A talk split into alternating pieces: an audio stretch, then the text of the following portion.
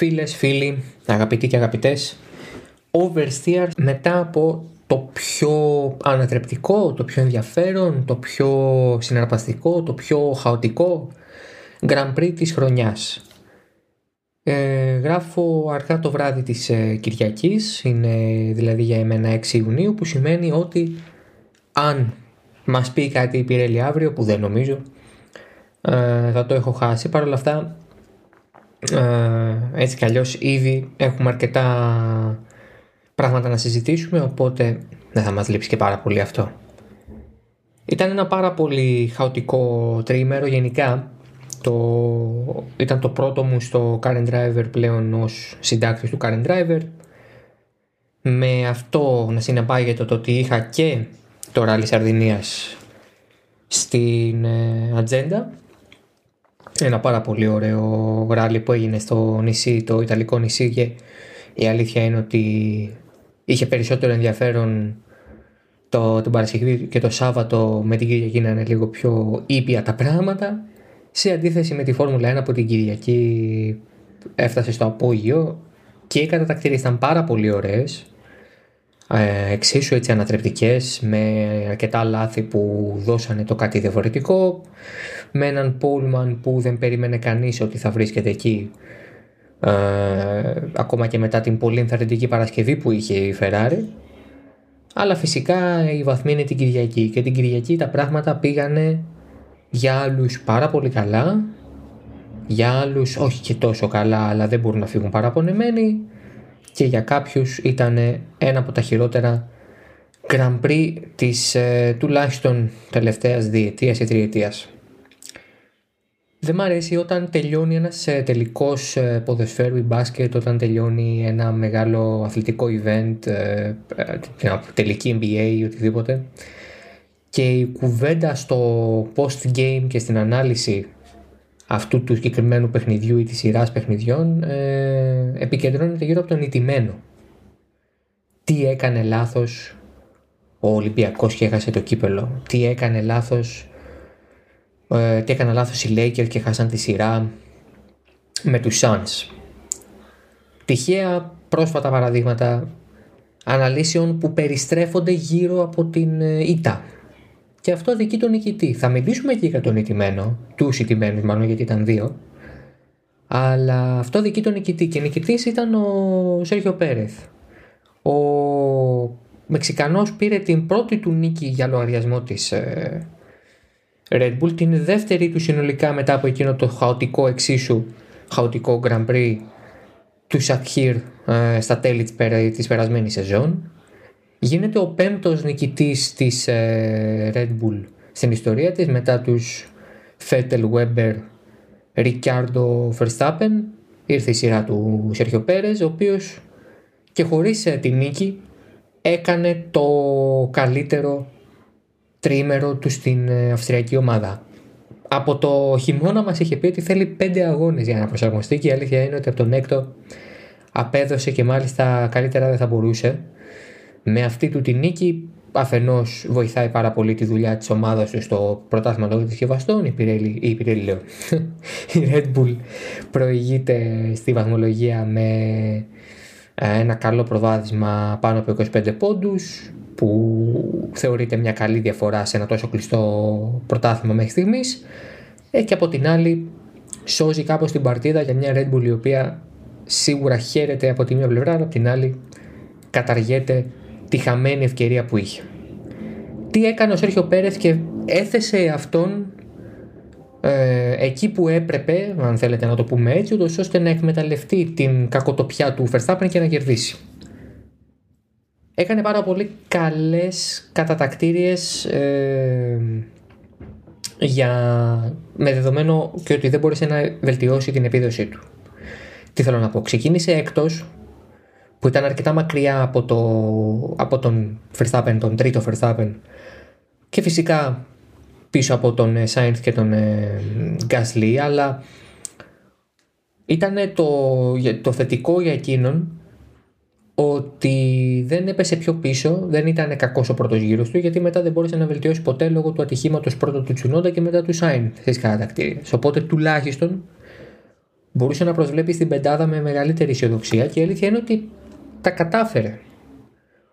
Ο Πέρες είχε πρόβλημα στην εκκίνηση με, το, με την πίεση του κινητήρα και μετά προς το τέλος του αγώνα τον ξαναταλαιπώρησε τόσο που πίστευε ότι θα εγκατέλειπε.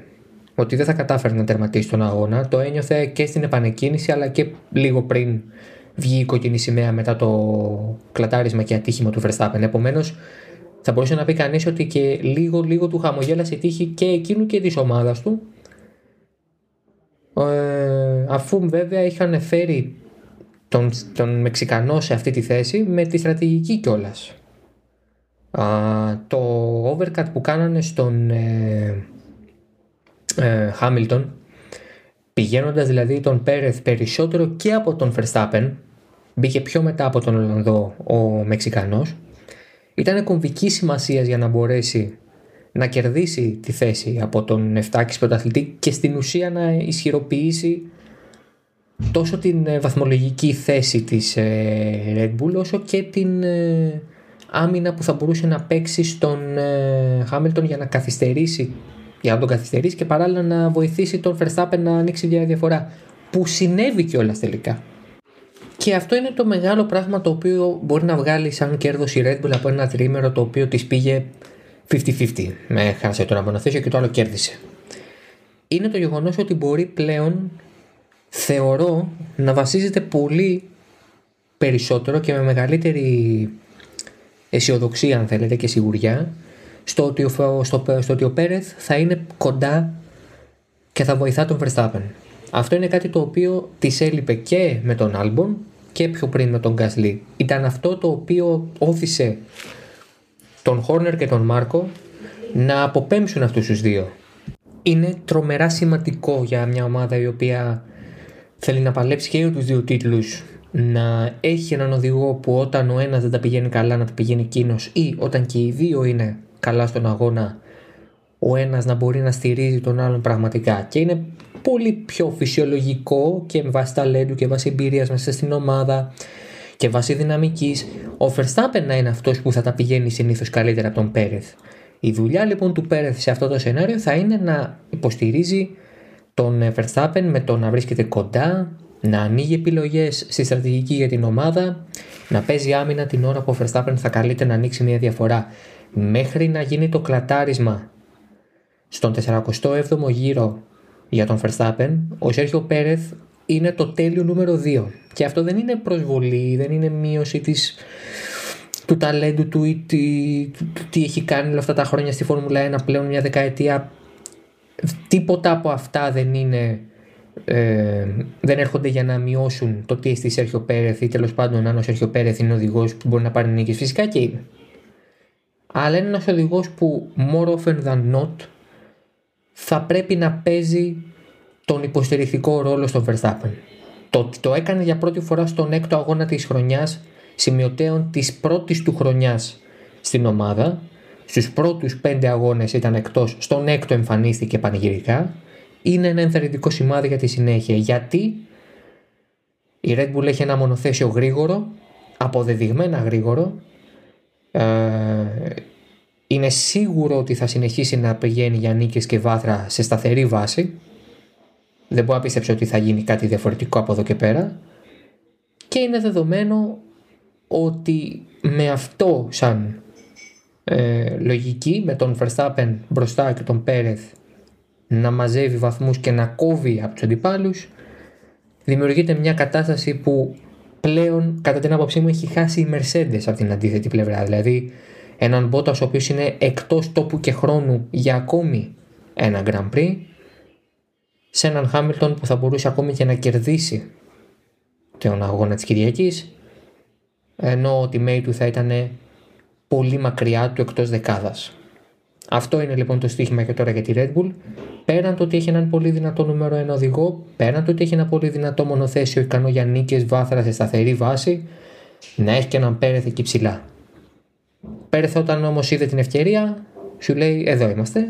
Πάμε να την εκμεταλλευτούμε. Ποτέ δεν ξέρεις. Και πράγματι πήγε μέχρι τέλους ε, μετά την επανεκκίνηση. Άντεξε στην εκκίνηση.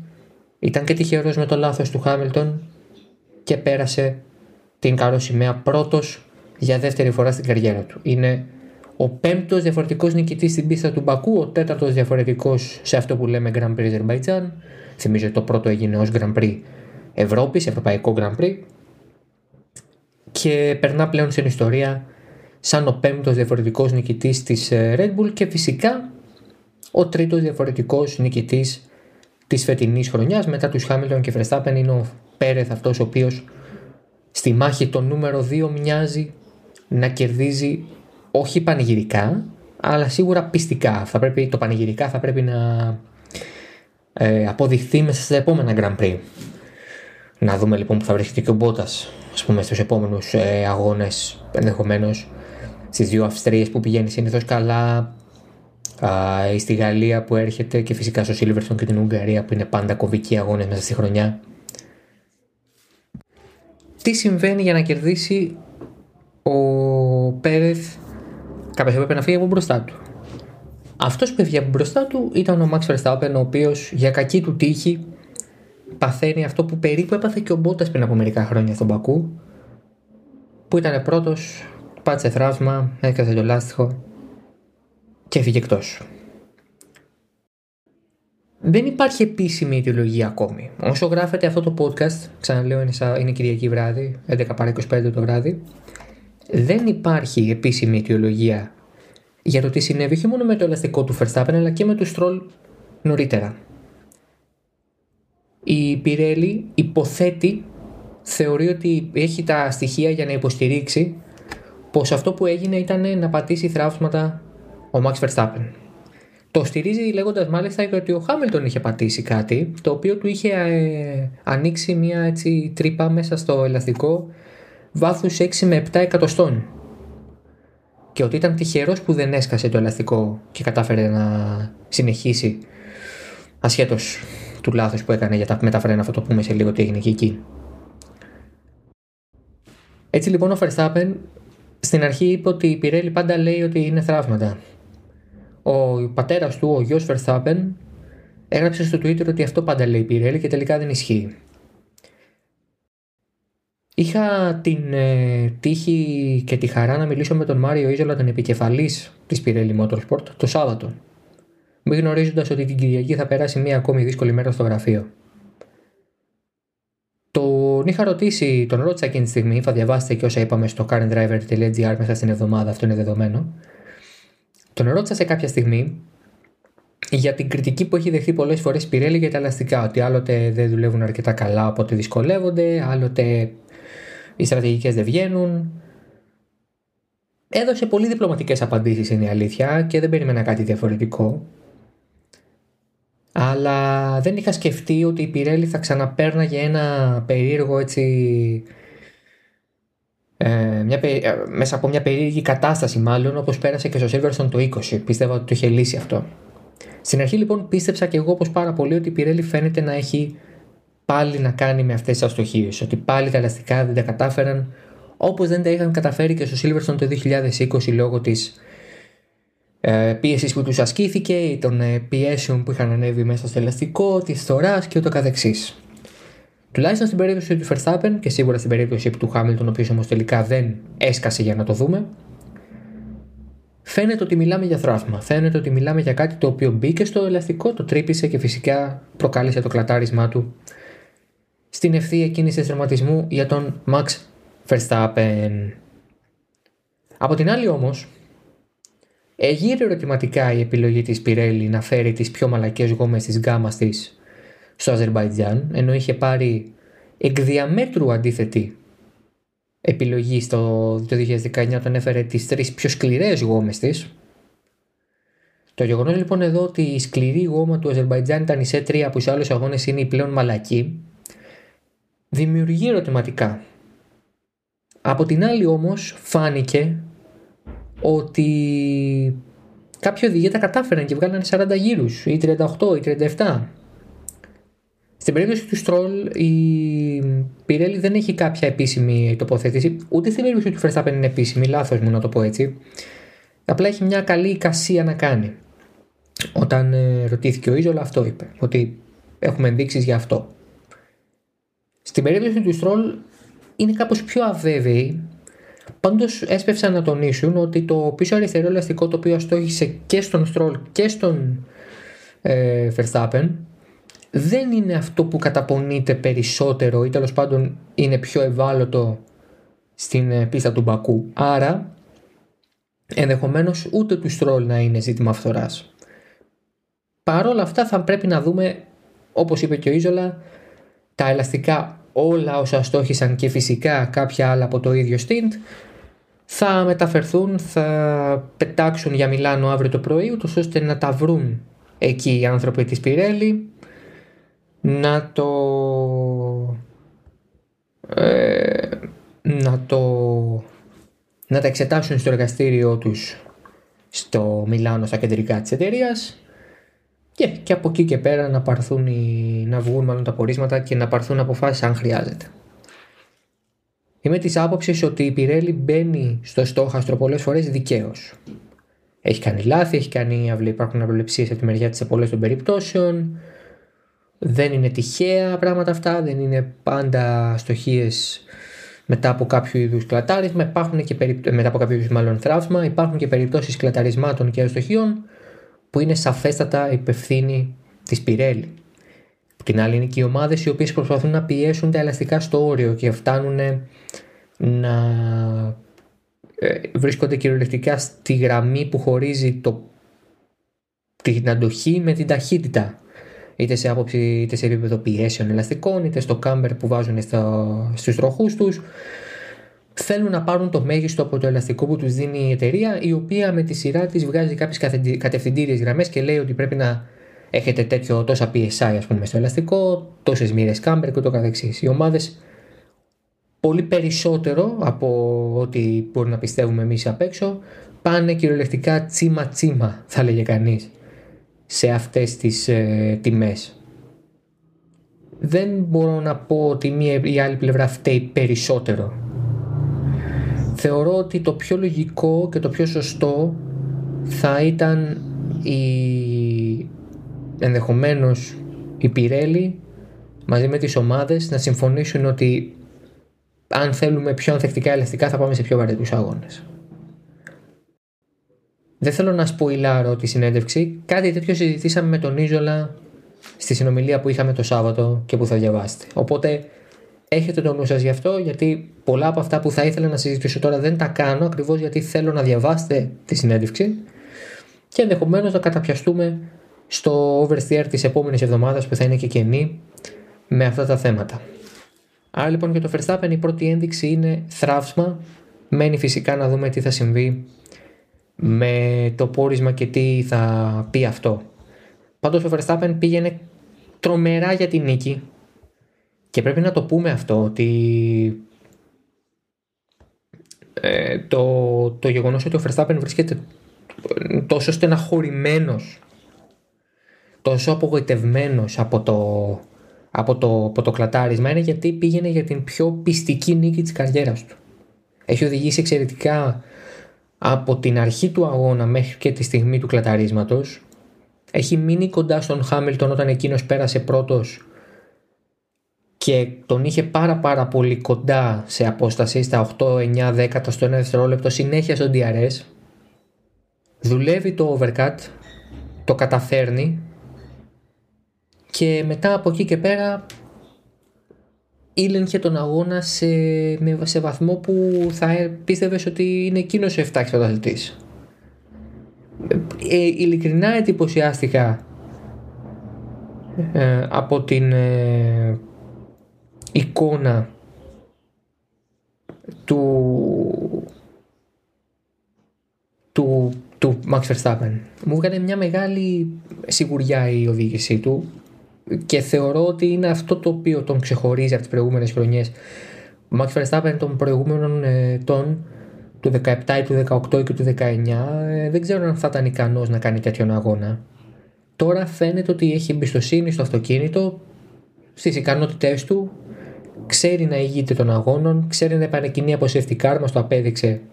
Μετά το κρατάρισμα του Στρόλ όταν βγήκε το safety car και όταν επανεκκίνησε ο αγώνας πώς το χειρίστηκε, που για ακόμη μια φορά το χειρίστηκε εξαιρετικά.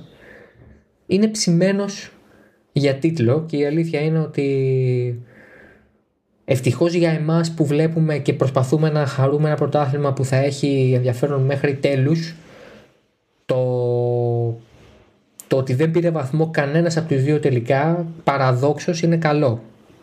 Θα θέλαμε να πάρουν και οι δύο και να πάρουν τους βαθμούς που τους άξιζαν αλλά από τη στιγμή που δεν πήρε ο ένας το ότι δεν πήρε και ο άλλος μετά μας βοήθησε πολύ για να μπορούμε να πούμε ότι πάμε στη Γαλλία και έχουμε ακόμη σεζόν. Και τώρα πάμε στον Λιούις Χάμιλτον. Ο Λιούις Χάμιλτον κατάφερε από το 0 να φτάσει στο 100 και ξανά στο 0. Τι θέλω να πω. Την Παρασκευή ξεκινάει Καταρχάς, να βγάλουμε από την άκρη το ότι η Mercedes ενδεχομένως να κρυβόταν την Παρασκευή. Όχι, αυτό δεν ισχύει. Η Mercedes είχε σοβαρό πρόβλημα την Παρασκευή για τον απλούστατο λόγο ότι όσο γρήγορη και αν είναι, όσο ικανή για νίκες και για πρωτάθλημα και αν είναι και φέτος η γερμανική ομάδα, στην πραγματικότητα έχει ένα πάρα πάρα πολύ δίστροπο μονοθέσιο, το οποίο είναι πολύ πιο δύσκολο να το φέρει κανείς στα μέτρα που πρέπει για να είναι αρκετά ανταγωνιστικό και να μην είναι είτε υποστροφικό, είτε να γλιστράει, είτε οτιδήποτε θέλετε να πείτε για ένα σοβαρό πρόβλημα για μονοθέσιο. Το έχει, τα έχει όλα. Έχει από όλη την γάμα των προβλημάτων. Η Mercedes λοιπόν κατεβαίνει στον Πακού και είναι ανέτοιμη να αντιμετωπίσει τις ε, γλιστερές, ιδιαίτερες συνθήκες ενός σιρκουή πόλης. Λίγο σαν σε συνέχεια του Μονακό, αλλά ίσως και λίγο λίγο χειρότερα σε σχέση με το Μονακό. Ο Χάμιλτον ε, ορκίζεται ε, ότι θα δουλέψουν μέχρι να βρουν λύση και πράγματι το Σάββατο βρίσκουν. Επιλέγουν να πάνε με δύο διαφορετικά setup, μια κίνηση που συνήθως δεν κάνουν οι μεγάλες ομάδες, οι οποίες ακολουθούν μια παρόμοια φιλοσοφία και στα δύο μονοθέσια τους. Επιλέγουν όμως να πάνε με δύο διαφορετικά setup για να δούνε ένας από τους δύο θα τα πάει καλύτερα. Δηλαδή, είτε ο Χάμιλτον είτε ο Μπότα με δύο διαφορετικά setup, κάποιος από τους δύο θα ήταν πιο ψηλά. Και τελικά φάνηκε ότι η επιλογή του Χάμιλτον να πάει σε ένα setup λίγο πιο κοντά στο low downforce, άρα καλύτερη τελική ταχύτητα, ώστε να κερδίζει χρόνο στις ευθείες και ειδικά σε αυτό το μεγάλο κομμάτι των 2,2 χιλιόμετρων που είναι flat out στο τέλος της πίστας.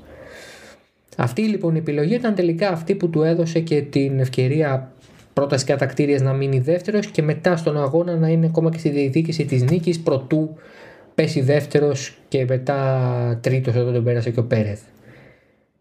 Ε, αν, το, αν του δίνανε του Χάμιλτον την δεύτερη ή την τρίτη θέση την Παρασκευή το απόγευμα θα την αγόραζε με κλειστά μάτια. Δεν νομίζω ότι θα έλεγε ναι δεν ξέρω θα ήθελα την νίκη κανονικά κτλ. Θα, ναι, ναι φέρτε το, φέρτε το, φέρτε το. Βάθρο, μετά από αυτό που ζήσαμε τώρα, φέρτε το. Μετά τι κατακτήριε ήταν σαφέστατα πιο ικανοποιημένος και χαρούμενος με την πρόοδο της ομάδας του. Ε, και στον αγώνα μετά όταν είδε τώρα τον Verstappen να εγκαταλείπει μπροστά του και να ανοίγει έτσι μια θέση και να ανεβαίνει και εκείνος δεύτερος, πιστεύω ότι στην επανεκκίνηση το πίστεψε.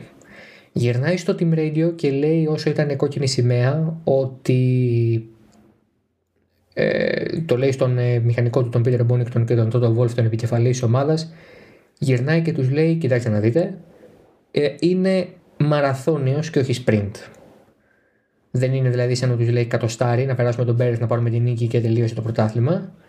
Αν δεν μπορέσω να τον περάσω, δεν τον πέρασα. Μετά διάβασα τα σχόλια που υπήρξαν, που ήταν ως συνήθως πάρα πολύ γρήγορα και καθόλου φιλτραρισμένα από θεατές και διάφορους στα social media που λέγανε ότι α, το Χάμιλτον μου αρέσει που έλεγε κιόλας ότι θα πάει για ε, θα πάει για να, κάνει, να το δει σαν μαραθώνιο και όχι σαν sprint και βούτυξε να περάσει τον Πέρεθ. Μα αφού τον είχε. Θα μπορούσε να τον περάσει. Μόνο που έκανε μια βλακεία. Η Mercedes έχει ένα σύστημα το οποίο ονομάζεται έτσι magic button. Έχει το, magic, το μαγικό κουμπί. Τι κάνει αυτό; Σύμφωνα με τον Hamilton και με αυτό που υπάρχει σαν ε, εικόνα μεταθέτει όλη την κατανομή της πέδησης στα εμπρός ελαστικά, στους, ε, συγνώμη, στα, στους, στα εμπρός φρένα και ελαστικά.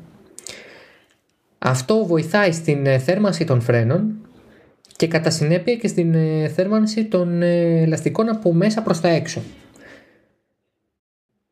Αυτό το κομβίο, να το πω έτσι στα ελληνικά, αλλάζει, περνάει ξανά σε off, οπότε η κατανομή της πέδησης είναι πιο φυσιολογική 55-45 ας πούμε κάτι τέτοιο ανάλογα το τι έχει επιλέξει ο οδηγός.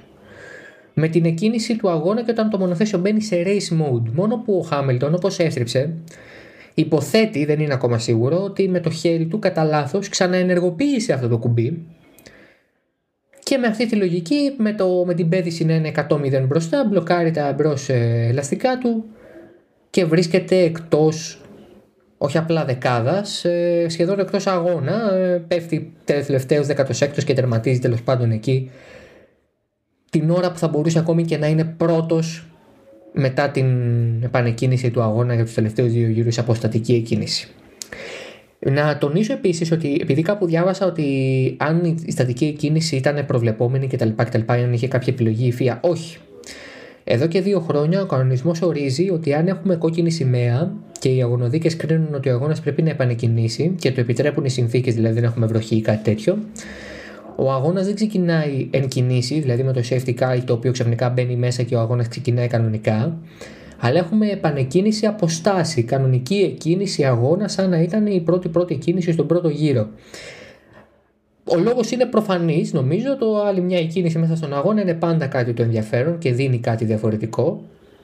Επομένως, δεν είναι κάτι το οποίο θα μπορούσε η FIA να αλλάξει εκείνη τη στιγμή. Οι συνθήκες όριζαν ότι ο Μάικλ Μάση έπρεπε να δώσει εκκίνηση αποστάση μετά, το, μετά την κόκκινη σημαία. Επομένως δεν είναι αυτό ζήτημα debate. Ο Χάμιλτον όμως έκανε το λάθος μεταφρένενώντας, πάει μπροστά και έτσι έχουμε την εξισορρόπηση των δυνάμεων. 0 ο Verstappen, 0 και ο Χάμιλτον. Να κλείσουμε με Σεμπάστιαν Φέτελ. Ξέρω ότι θα ήθελαν πολλοί και πολλές που μας ακούνε να μιλήσω για τον Πιέρ Γκασλή, αλλά ο Πιέρ Γκασλή την πήγαινε τη δουλειά για ψηλά στον αγώνα. Όχι βάθρο, την πήγαινε τη δουλειά για πεντάδα. Ο, ο Φέτελ απ' την άλλη ξεκίναγε εντέκατο. Ο Σεμπάθιαν Φέτελ ε, λοιπόν ξεκινάει εντέκατο και κάνει την, τον αγώνα τη, τουλάχιστον τον καλύτερο αγώνα του εδώ και τουλάχιστον δύο χρόνια. Όντας εντέκατο, έχει το πλεονέκτημα να είναι πολύ κοντά στη δεκάδα, αλλά παράλληλα να έχει και ελεύθερη επιλογή ελαστικών στην εκκίνηση και πηγαίνει για το σκληρό. Βάζει σκληρή γόμα και προσπαθεί να την φυλάξει όσο περισσότερο γίνεται. Να πάει μέχρι τέλους, μέχρι να μπορεί να τη χρησιμοποιήσει μέχρι το φινάλε. Και με αυτό ως δεδομένο ο Φέτελ έκανε εξαιρετική δουλειά. Μπαίνει και βγαίνει, μπαίνει, και βγαίνει, μπαίνει και βγαίνει, μπαίνει στα πιτς και βγαίνει πάρα πολύ ψηλά. Έχει κερδίσει πέντε θέσεις από αυτό το stop. Δεν είναι λίγο όταν έχεις ξεκινήσει εντέκατος να είσαι στη δεκάδα και με αξιώσεις.